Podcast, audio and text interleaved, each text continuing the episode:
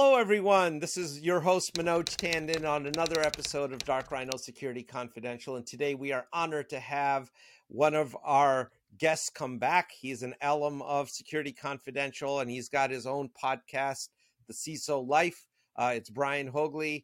Uh, he's a great guy. You will link to his uh, past show here. But for those of you that don't know him, he's the CEO of Side Channel.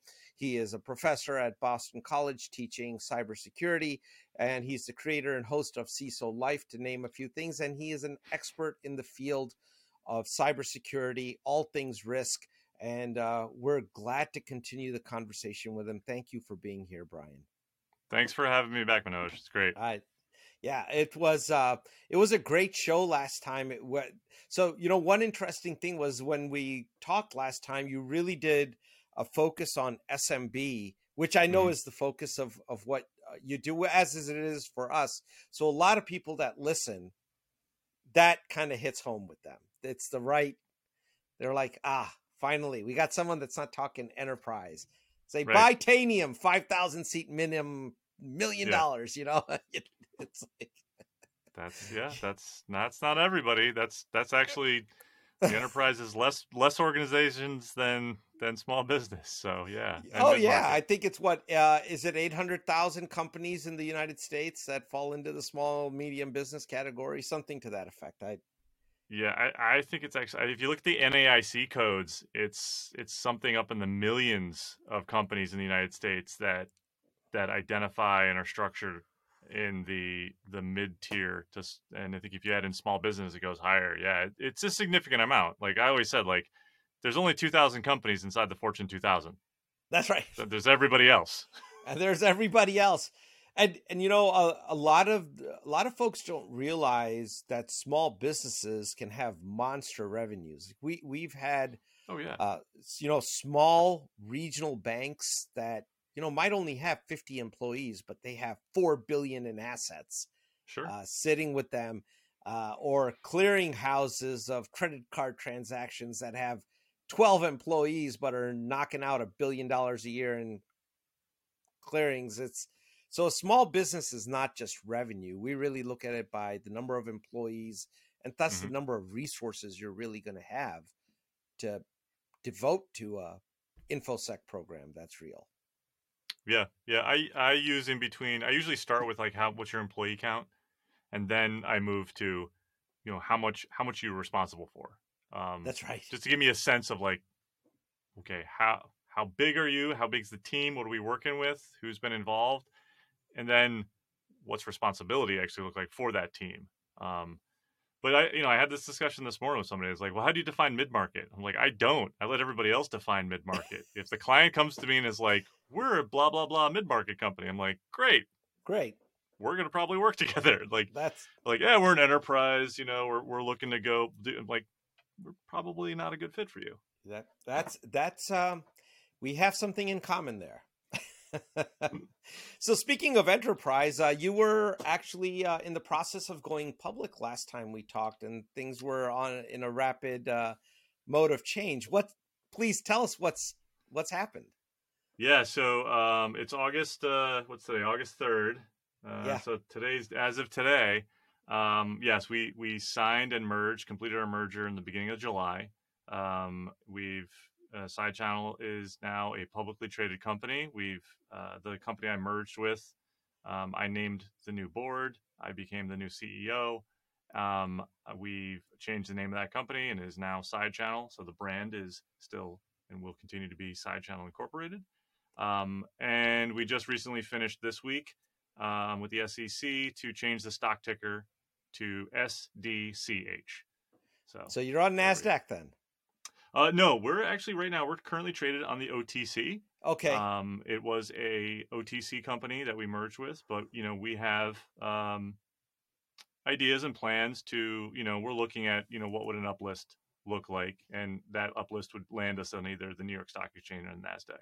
Oh, that's fantastic! Congratulations! I, I know what a heavy lift that is, Brian. That uh, that's a significant yeah, amount of success. it was it was not easy. I'm glad we did it. I'm glad we are where where we are today. I, I told I had a really great discussion this morning with my with my father. I'm like I'm really happy and very confident in the role that I'm in now with the company where it is. Like I feel like I've stepped so far away from being that practitioner, being a CISO, and yeah. and now being the CEO of a company and building a team. I feel so much more comfortable leading an organization and building a team. Um, and it's uh, we both jokingly just kind of went back to like my days in Boy Scouts and and being a leader as a as a young man and, and all of that. And he kind of ribbed me. He's like, "Well, you're doing it well then. I mean, what'd you think you're going to do? Just stop?" Like, so um, yeah, it's a very exciting time. I'm I'm I'm really excited about what we're doing. I'm very very very much looking forward to the future and what we're building and what else we're doing for for our clients and and um, yeah, it's it's a it's a whole new world right now for us. So. Well, was, well, you're still the number one sales guy, and which is what the CEO should be. Right. Um, you're out there and you're you're uh, tangible. We see you out there, and people know who yep. you are, and that's a that's a good thing. I hope that never goes away. But I I do got to ask one hard question here. Sure. In in terms of uh, you know being an entrepreneur uh, that you have been, I, I would imagine that uh, at some point, you know, you've done the thing and there might be some other ideas. Is there anything else on the horizon that you're thinking about that might uh, cause you to repeat this cycle that you've done? Well you know now i think the, the focus for me is obviously bringing value to our shareholders right? And i have to that's that's you know that's new uh, for that's, us that's right? a big that's a big one yeah. you, yeah so I have, you know, I have to, um, you know, I want to make sure that they're aware and, and they're seeing what we're doing, um, so they keep or continue to invest in the company, right? However that, however they choose to do that. Um, but yeah, entrepreneurially, like you know, yeah, I, I think what I'm going to do is now I just have a new vehicle to focus that energy, right? I have access now to capital markets. I have access to, um, you know, equity in a company to bring on talent and, and potentially do mergers and acquisition and things. So I, I have all these new tools now just available to me. So I don't think my entrepreneurial like spirit and like what I'm doing is going to necessarily steer me away or, or anything. It's it's it's I'm going to apply the same thing. I just now have more available to me to be able to to scale that that type of thinking. So it's yeah, there's a lot on the horizon. Um, I'm I'm not sure exactly what we'll go do after what we're working on right now. We've got a we've got a, a micro segmentation and zero trust product that we'll be launching okay. in the beginning of September like you know there's development going into that so we're you know we want to see that project through and launch that product you know in addition to growing our services the next thing i don't know i think we we the side channel model has been we have these really top level C, former CISOs who are who are experts. We have a, a great and trusting client base, so we can look into our client base and determine with those top level experts what is wrong inside of not only just one client, but what's a systemic gap across many, yeah. And can we build something or create something that can service that? And then is that valuable to the rest of the industry and market? And that's what we've been doing. I mean, and that's what we'll just, I think we'll just kind of keep continue to do that. Again, still just focusing on the mid market, you know, as the client. I'm not going to necessarily think about building enterprise products and services first. Mid market products and services can scale up to enterprise needs. Yes, they can but and and your sales it doesn't go the other way much usually. better it doesn't it doesn't go the other way but and right. you have a much more receptive market i think because you you can get in touch with decision makers oh yeah the, the highest level right? exactly and and that's an impediment at the enterprise so anything new at CISO life you want to also bring before we get into the core of smb and uh yeah i mean we've we've um so we just started well we've been doing it for probably about two months a daily discussion. There was there was a lot of talk and people kind of just hey i saw this in the news and and does that seem scary or is that important? And i and i hear a lot from clients and just other peers like how do i decipher all of this stuff? Like what do i make of all these news stories? So i had this idea i'll just i'll just do a, a live show a couple times a week where i just pick out some of these things and just give you brian's view on each of them and it's basically like yes this is a scary news cycle you should worry about it if you are in the Fortune 50. But if you're not, don't. Like cut through the noise. So it's just been a fun way to kind of get through some of these these news items and just kind of level set people to like you're a 50 person company. You're not using that technology in your environment. It doesn't matter to you. Don't worry. If your board it. asks, tell them it's not applicable and move on with your day. Um, so that's been that's been fun. And then um, one of my other partners in the firm, uh, David Chasteen, former CIA cyber war, uh, warfare officer, um, he was he was our delivery uh, CISO into GoFundMe, and uh, he's he's been great. And so he and I just started a new show with our our head of marketing to um, just take CISO life to more conversational about bigger and broader topics. Yesterday we just did one on privacy concerns post Roe v. Wade and the breakdown of privacy expectations as a consumer for using apps or other things. And it's like, we're just trying to tackle some other conversations All that we keep kind of hearing. And it's like, okay, you can't say that and then uh, not have me follow up on that. We okay. just, this, we just derailed this conversation. so,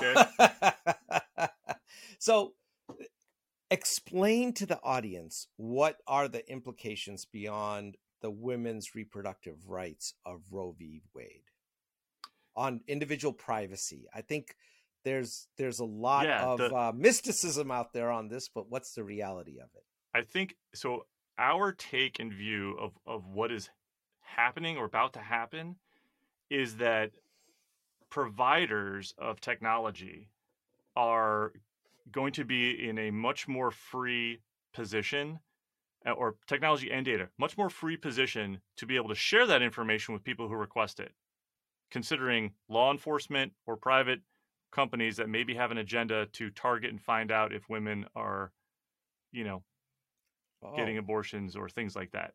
So, like period uh, tracking uh, applications, right? You download that from whoever built it. You signed a EULA or terms of service to be able to do it. Do you know what you agreed to? Do you know what data that person is oh, now heck sharing. No. Does anybody read those things? right. But now, but now in some states, potentially post Roe v. Wade, there is an there is an opportunity for that data to be shared with law enforcement. And could law enforcement then use that information to track down people or potentially press, you know, legal ramifications on folks. If that state puts in place those things where hey if you travel out of state to go get one or if you get one you know you can be tried or you know you can be you know um, prosecuted. So how is states have diff- been talking about that right? So now there's a mechanism for them to get that data to be able to actually have a target list. Do people even know that I, I doubt it, but I, I was going to ask, like, how does that change materially from the paradigm we were in before, where if your data, like if you were using the Apple Health app, and a lot of people mm-hmm. use that app, uh, sure. and your data is stored in iCloud, and law enforcement, for whatever reason, wants to get access to that data, they can absolutely subpoena Apple for it and but they need they need a warrant. They need a they, they need, need, a warrant. Yes, cause. they need a wa- they need reasonable. They, they, can't just walk into Apple and just say, "Hey, I want to see this person's data." They need to no, have they reasonable cannot. cause. They need so a reasonable cause. Now, now the stage is being set where law enforcement could say, "Hey, we believe that this person illegally obtained an abortion by st- going out of state, and in our state, that's illegal. We believe that happened." Tracking app. We know that this person uses this app here's a subpoena because we have reasonable um, cause to believe that they did this, and you have the data that can help us support uh, prosecute our case. Hand it over. That didn't. That was not an existent scenario before. Wow. Well. Right. That's that going to give a lot of people pause for concern, or that should. Sure. Maybe don't. Well, this, your... we. Yeah, we we went further. And we're just like even thinking about, it. and and and we just shot this yesterday. So like you know, please link to it once I uh, once, once we, we will absolutely. Emily, please make a note.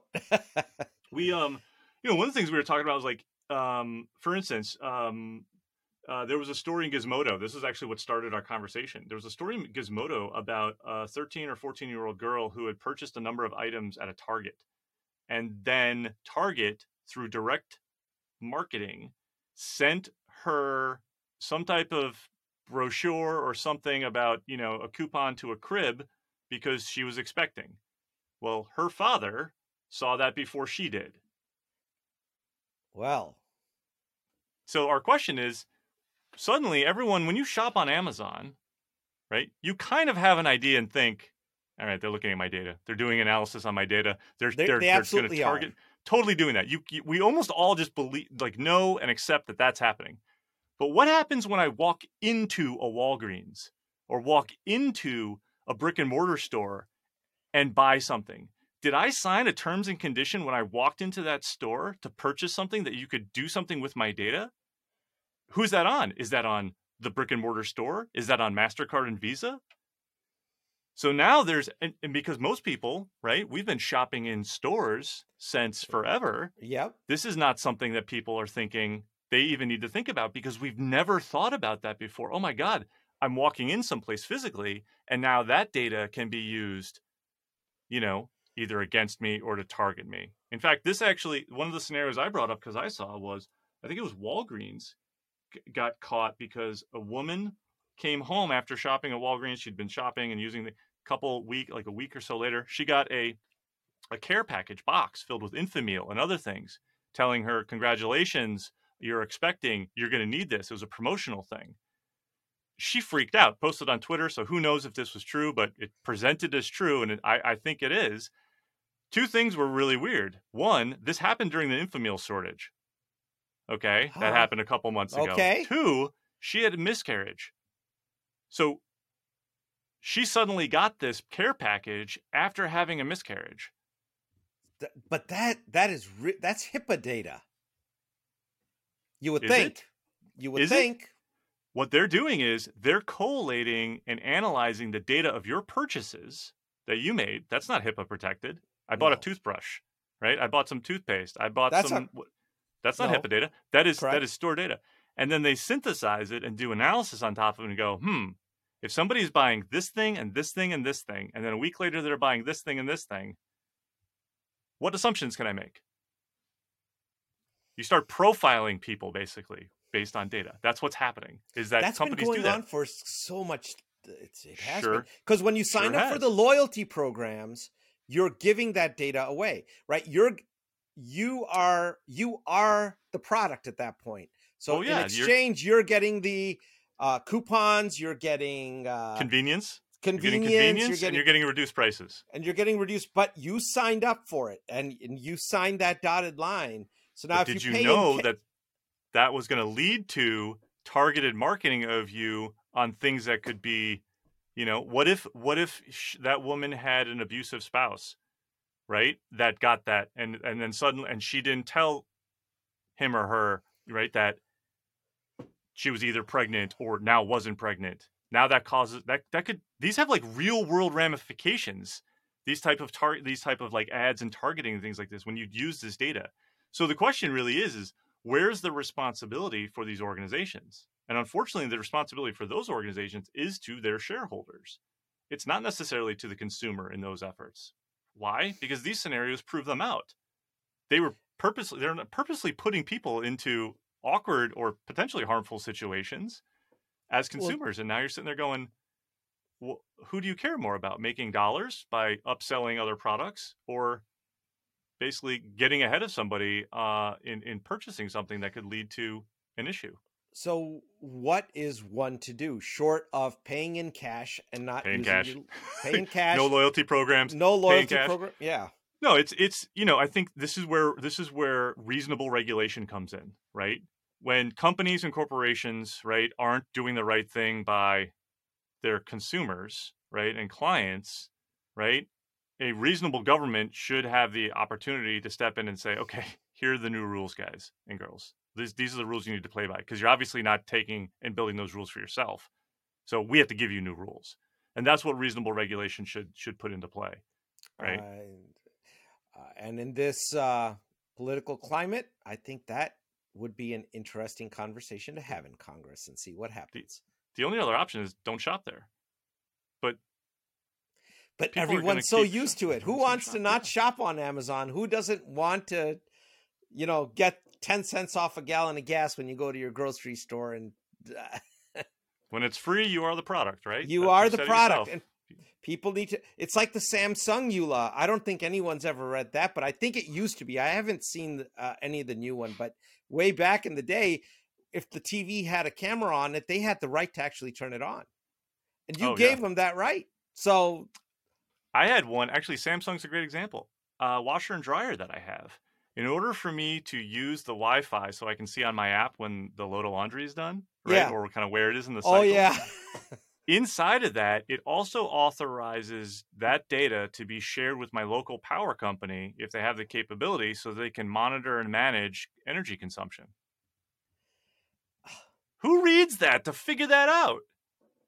You know, it almost reminds it's a good, great idea for a uh, service or a product or a blog of listing the gotchas in all these EULAs that says that here, be... you know, here, here it is. This is what you signed up for, and just know that's what you signed up for. So, yeah. So, so yeah, that's. I mean, overall, in all CISO life, you know, we've got that new show, and it's just conversational like this. You know, it's like just just get some professionals together, talk about you know issues you know i'm not a journalist i'm not going to do the david spark thing you know like i'm not a journalist with hard hitting yeah. you know questions. It's just well it's, it's, and those are fun short of yeah. But we're trying to educate people. You know i, I would just love for to hear from someone to come back and say hey man you actually helped me out. Yeah That's, i uh, you know? uh, i you said I something you. that i could use and sure. be like you know what? That's pretty darn cool. So so let's talk about this SMB business then. You know what? Let the basics here. A lot of them don't believe they are targets. They well, yeah, that, that, that, that's fundamental. So let's do a little people recap I push off on to the side. I just yeah. I literally push those clients, those people to the side because I'm like, I'm not here to sell cybersecurity. You either believe it's a risk or you don't. I, if you don't believe it's a risk, but I'm not going to okay, try to so, but if you, you are a person that is concerned but don't know why they should be concerned why should ah. they why should they be concerned because they don't know they're it guys saying well right. you could get hacked you know in the small medium business you might have a director of it or two guys supporting your network or something like that right. and and they're saying well brian I, you know just buy uh uh, CrowdStrike or something, and, and, and we're we're good to go, and, and you might get hacked otherwise, and that's your extent of knowledge. So now what happens? It, it's it, by the way, no offense to CrowdStrike. I just picked on them because they came to mind. I the, the... it for for most organizations like in that bucket where they're like, I think it's a problem, but I don't know what we're doing about it. That's at least the first step. You've acknowledged that it is an issue, and you're not armed or well versed in it enough to know what to do. It's just like if you got a contract and you're looking at it going, I should probably have a lawyer look at this. It's the same thing. You want me to sign what? What are the ramifications of me signing this? I don't actually know. Let me get an expert. Unless I am an expert, and then great, read it. But you know, it's like that's it's you got to have that same type of thing with cyber. It's a business risk that can have an impact on you. Sure, you could get hacked. You could also not get hacked. Yeah. But what are you doing in case you know what what what are you putting in place to either keep it from happening or if it does happen, reduce the pain? Right. That's the biggest thing. So you you and I kind of started, and why I'm set up in the studio is like I think the first thing you need to do is actually assess yourself or have someone assess you. Right. And how do you do that practically? That's yeah, what so, I let's let's do like a kids 101 session here. so the mm-hmm. first step, like I like are select a set of controls. Okay. Controls or a framework, whatever you want to call it, or a standard. Okay. So inside of the US, we'll be US centric here a little bit, right? I like the NIST CSF, Cybersecurity Framework. Okay. If you're healthcare, you're held to HIPAA. There's controls inside of that. If you're in Europe, use ISO, right? If you're in the DoD, use CMMC, use 800 170. There are standards there. Hmm? That is prescriptive on tech. Yes. Yeah. yeah. I mean, but there's controls. I mean, these are these can all be prescriptive prescription is just who does it. Do you self prescribe? We're going to follow this because NIST CSF is a risk management framework. So there's no one mandating you use it. Sure. Uh, so do you do NIST CSF or do you do NIST 7621 or do you do NIST yeah. 853? Like, so now uh, I, I'm, because believe me, people look at this and they get lost when they go to NIST.gov. Oh, sure. It's ah what happened? so i like i like this one right? So I, I i like this one. I wrote a book on it because i like it so much. Um this works for a majority of organizations. 853 is a volume of controls to go through. This is 108 right? So i like this. So you need to select something you can actually do right and see through. This is the starting point and this is where i think i see a lot of people skip and just go right to let's build a strategy. Oh, okay, we should go do this, and and let's implement CrowdStrike because we need EDR, and then let's do this for vulnerability management. It's like, oh my god, that's the majority you, of the market right there, Brian. You jumped you you jumped over a couple things. One, select a framework, right? Yep. Two, you know, assess your organization against that framework. What is known as your current state? Okay. If you don't know what you currently look like today, how can you build something to what you want to look like? Right? So the eh second one is once you do an assessment of your current state, okay, now you know what you're doing. Am I meeting 108 controls? Am I meeting eight of the controls? Right? Okay. How well am I meeting some of these controls? Then what I like to do, and this is this is NIST's entire methodology here. Like this is not Brian's way of doing things. Like I totally adopted the standards on risk management framework, which is current state, right? Do a gap analysis against the standard. Okay, where do you basically sit? And then what do you want to, you know, create your target state?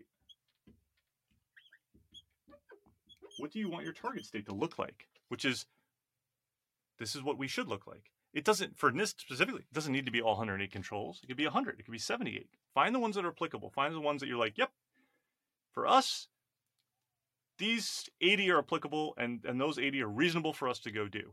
We're meeting 40 of them, so we have 40 to go work towards.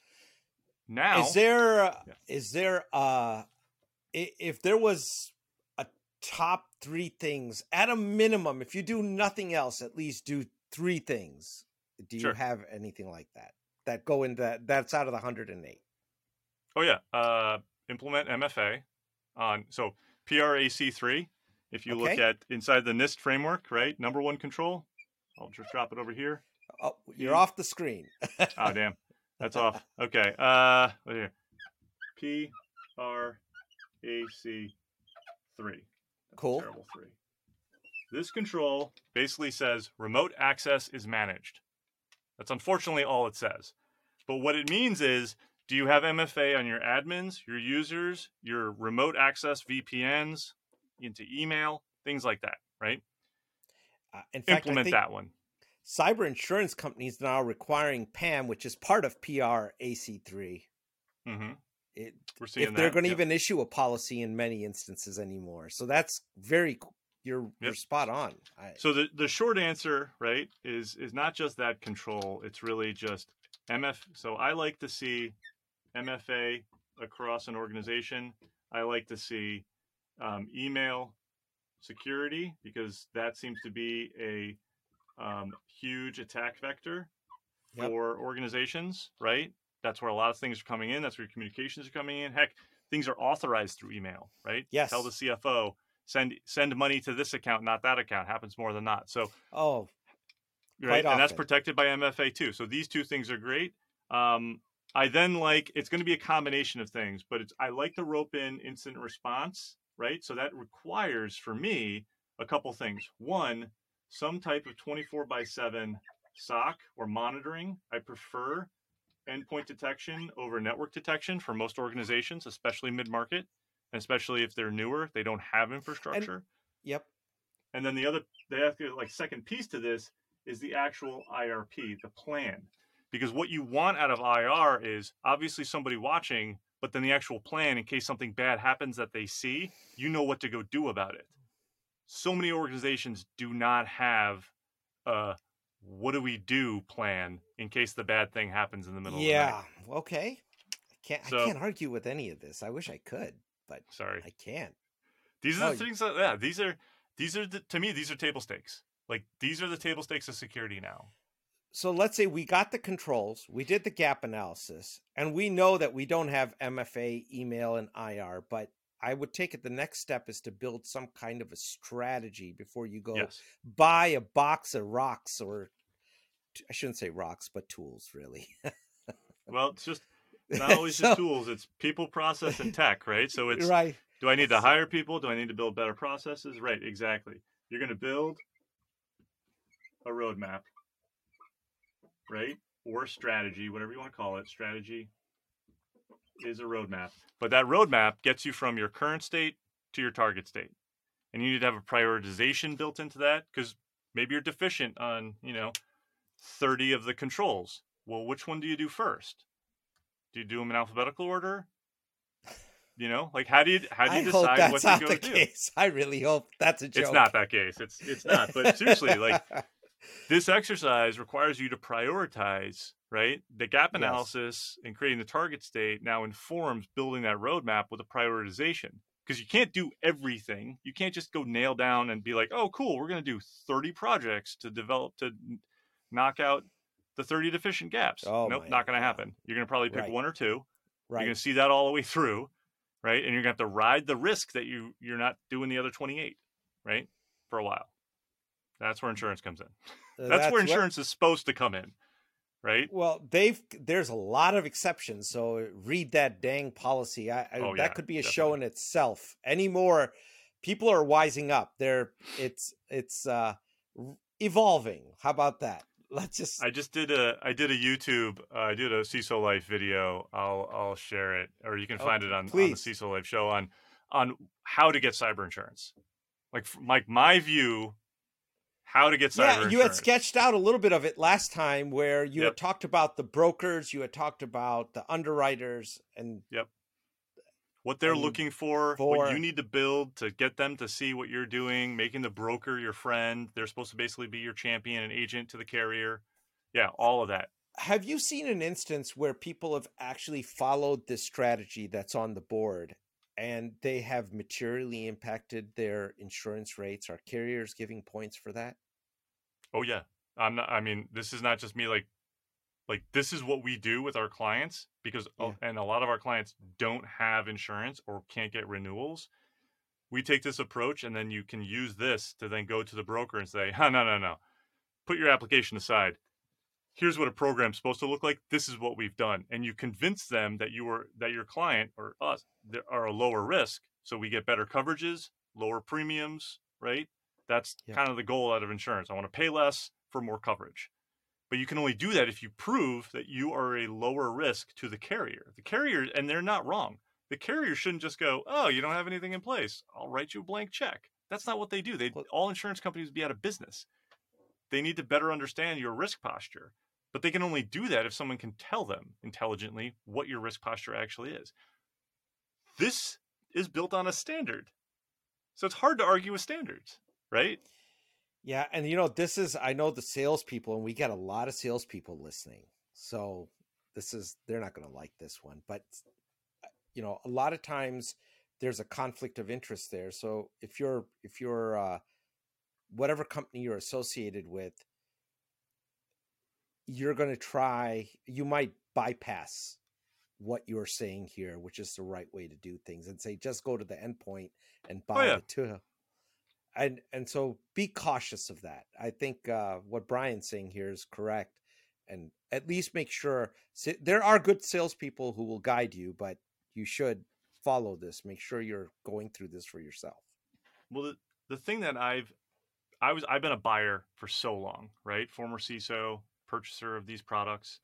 And the thing that I saw that really irked me as a buyer was this. If I had a salesperson who came to me and I was saying, "Look, I'm I've now decided I'm looking for an endpoint detection response capability, some type of endpoint solution. I've already done this already, right? I wasn't going to just skip this. I still hear, well, if this one product provider gives the salesperson 30 points, and this other product provider gives this person 20 points, which product do you think that salesperson wants me to buy? The one where he's making the 30%, the Well, 30 point margin. right Is that the superior product? Is it going to meet the controls that I've identified as That's the real question. than the other one? does it meet the controls and does it get you to this to the correct state So one of the, one of the things that I've done with the Real CISO platform, right, and and doing risk assessments inside of this is the second part of the whole tool.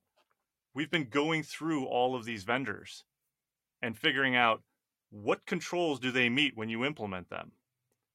Let me tell you, a majority of vendors out there that we talk to can't tell me which CIS controls their product meets when I implement it fully. They can't what? tell me what CSF controls they meet fully when I implement it.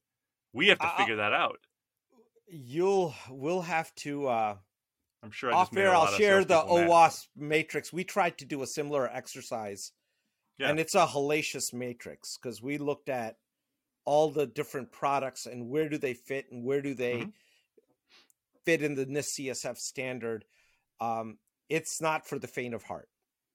oh yeah, so but, but I'd be happy to yeah, share. I built a SaaS platform that that does that on the on the not against the NIST and the CIS standard size because I know that was going to look like a nightmare. But if I can give any advice to like you know redeem my my position with salespeople out there, it's know what your product actually does against frameworks and standards. Don't just rehash the marketing messaging. Be able to tell me if I'm a if I'm a if I'm a smart CISO and I'm really into this, I'm doing this work right here, which means I'm looking for the things to meet these control gaps. Talk to me about what your product does against these controls. Don't just say, oh, we reduce breaches by 56% and our response time is blah, blah. I don't care. I don't care. That's not what I'm trying to build a program to. I'm trying to build a program to standards because regulators are asking about what my program looks like against standards. My board is asking, my customers are asking. Nobody's asking about what's our mean time to response for uh, an intrusion. Nobody's asking that, and that's what the marketing is saying from all these product vendors. So it's it's there needs to be a real shift in how people talk about what tools do when fully yeah, implemented and it, but you know, I we've always said, and I don't know if you agree with this, that good compliance doesn't always equal good cybersecurity, but good cybersecurity compliance should be a natural outcome if you've built the program correctly. Yeah, this isn't compliance play, right? This. Is, oh yeah, I know, like, but I need to that's meet something a set we... of controls and then I'm done. This oh. is just to figure out where do things fit. Like, did I just buy two products that do the same thing or have fifty percent overlap with each other? Oh my yeah. god! Why did I just? They do wouldn't that? do. Yeah. I, well, we run into like, well, we just want to check the box and get our SOC two Type One, or those you know, those uh, companies uh, are short sighted in their approach. That's eventually going to. They're not building and, a comprehensive infosec no. program. So, kind of, you built a platform that does this. I, I was going to ask you to do a little whiteboard on risk engineering. Can you walk us through that, or risk engine, or talk a little bit about you know when you're evaluating risk? Mm-hmm. How do how do we objectively or maybe even subjectively score things like loss to brand value, loss to lost sales revenue if we get impacted. It's not just the data, legal impact. You know, if, if, all this personal health information is stolen, is the are the feds going to fine us? Is that a risk or is right? You know, probability by impact, right? Yeah. Right. So that's that's the first thing, right? What are the chances of this thing happening to us? Okay, I'm a mid-market company. I don't believe that the Russian APTs are a concern for me because I'm not in that sector, and everything I've read tells sure. me that I'm not. Probability is probably low, but if they did, they're well resourced. The ROI is high for them. My security is not that great, so the impact's going to be high. Yes, that's that's how that works. Like, and they're going to get in. Thing. I'm going to kind of get in motivated attacker, just give them time and money, they're going to get in. They're going to get okay. In. Yeah. So so obviously the risk the risk scenario is probability times impact. Where I think you need to then take this, right, is th- these are kind of your corporate risks, right? This is a corporate risk discussion. So the, it's the, not the, so and that's an important point. So it's not just about the technology and the get it's everything. It's a, at no. a corporate. This is like okay, determining what are your actual risks. Know, Russians okay. are here, right? Malware, commodity malware is probably probably higher, and impact is here because you know lower yeah. because we have some things in place to reduce that impact. Great. Okay. What I think where your where your real question is that people skip is well of that impact, what what matters? And everyone kind of goes with, well, everything's important. Yeah. Right. Well, where is it? Well, you know what? If I have two systems, right, this one makes me a million dollars a month. This one makes me $5 million a month. Where should I be putting my defenses? That now becomes a business discussion. Here's our risk. Here's what we're what we're worried about. Here's what we need to go protect first over second. This is this is now an easy discussion with a with a business. Listen, if we believe that these risks are true, which you you you do need to have that convincing story that everyone then believes. Yes, these are the risks. Great. Where do we apply the protections and where do we implement the things to reduce those risks? We should probably start with this one, number two, $5 million a month. Okay. What controls, what do we actually do then? Here's your answer. Right? Got These it. controls now become the answer of what you do. So this is why you're doing it. This is where you're doing it. This is what you're doing. Perfect. I think I uh, there's a little bit of a background, uh, a disconnect uh, in technology groups, whether it's the IT department or the infosec people, being able to articulate. They have to understand how the business runs too, and they have to get the ABCs of how their employer makes money. Yep. And uh, or operates. I mean, or nonprofits, right? Where are yeah. you where are you spending money? What group is vulnerable in your organization that you need to protect? Whatever your mission is, right? It's not just corporate revenue dollars. This can be easily replaced by whatever the mission is of the organization. Hey, we've got this outreach program that supports these three states and impacts, you know, 7 million people. We've got this one that impacts this small community, you know, food bank okay, business decision. Let's protect the 3 million people first, and then let's protect the food bank. You know, like, so it, this same type of thinking applies to organizations, counties, governments, all of them. It doesn't just need to be revenue based and corporate driven and, and corporate focused. You know, this, this is, this model is how you just think about what to go do where. And, and, if you don't have the people in house, that's where companies like yours would come into play, and they can help. And yours as well. Yes. Yeah. Yes. Yeah. Uh, you know, you don't have to because you do need a guide. I, I'm a firm believer in that. That if you don't have the resources internally, at least get a trusted guide, whoever mm-hmm. that is, and walk through this because what you're describing is very succinct, it's precise, and it's doable by anyone that's willing to go through and spend the time on this. Yeah, I agree. Right. So, Brian, I know we're coming at the end here again. Uh, oh, this oh, yeah. is, as always, it's it's it's a fascinating conversation. Uh, no, thanks for having me. This is great. No, yeah, uh, and uh, but again, I want to give you the floor. Anything that you want to uh, guide us to that you want to make sure we're putting in the show notes, and anything you want just, to plug. No, I mean, just look, you can follow us obviously in sidechannel.com.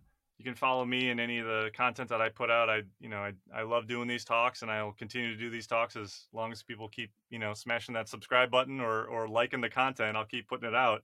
You mostly follow me on LinkedIn and then obviously the stuff that we're doing on YouTube. But, uh, you know, just excited to be, you know, part of this industry and, and, you know, I'm working on something that has been my passion and something that I truly enjoy to do. So I can't really ask for anything more than that at this point. Uh, so you're not working for a living anymore. So this sounds like you're yeah. having fun. So it is. It's it's a good time, and we're I think we're solving real problems for people who need it. I think that's the important thing. I mean, it's more I important dis- I think than anything else. I can't disagree with you at all. Uh, the the market space you've picked, uh, those folks need help, and I think they represent the largest, one of the largest risks to a, a, a host of supply different supply chains in the country. Whatever. Definitely. Right. So Brian, again, take care. And thanks for being here. And anytime you have a major update, you want to be on the show, just shoot us a note. And uh, you can even do a short if you need to. Perfect. Would love Always to. Get, all right. Take care. All right. Thanks.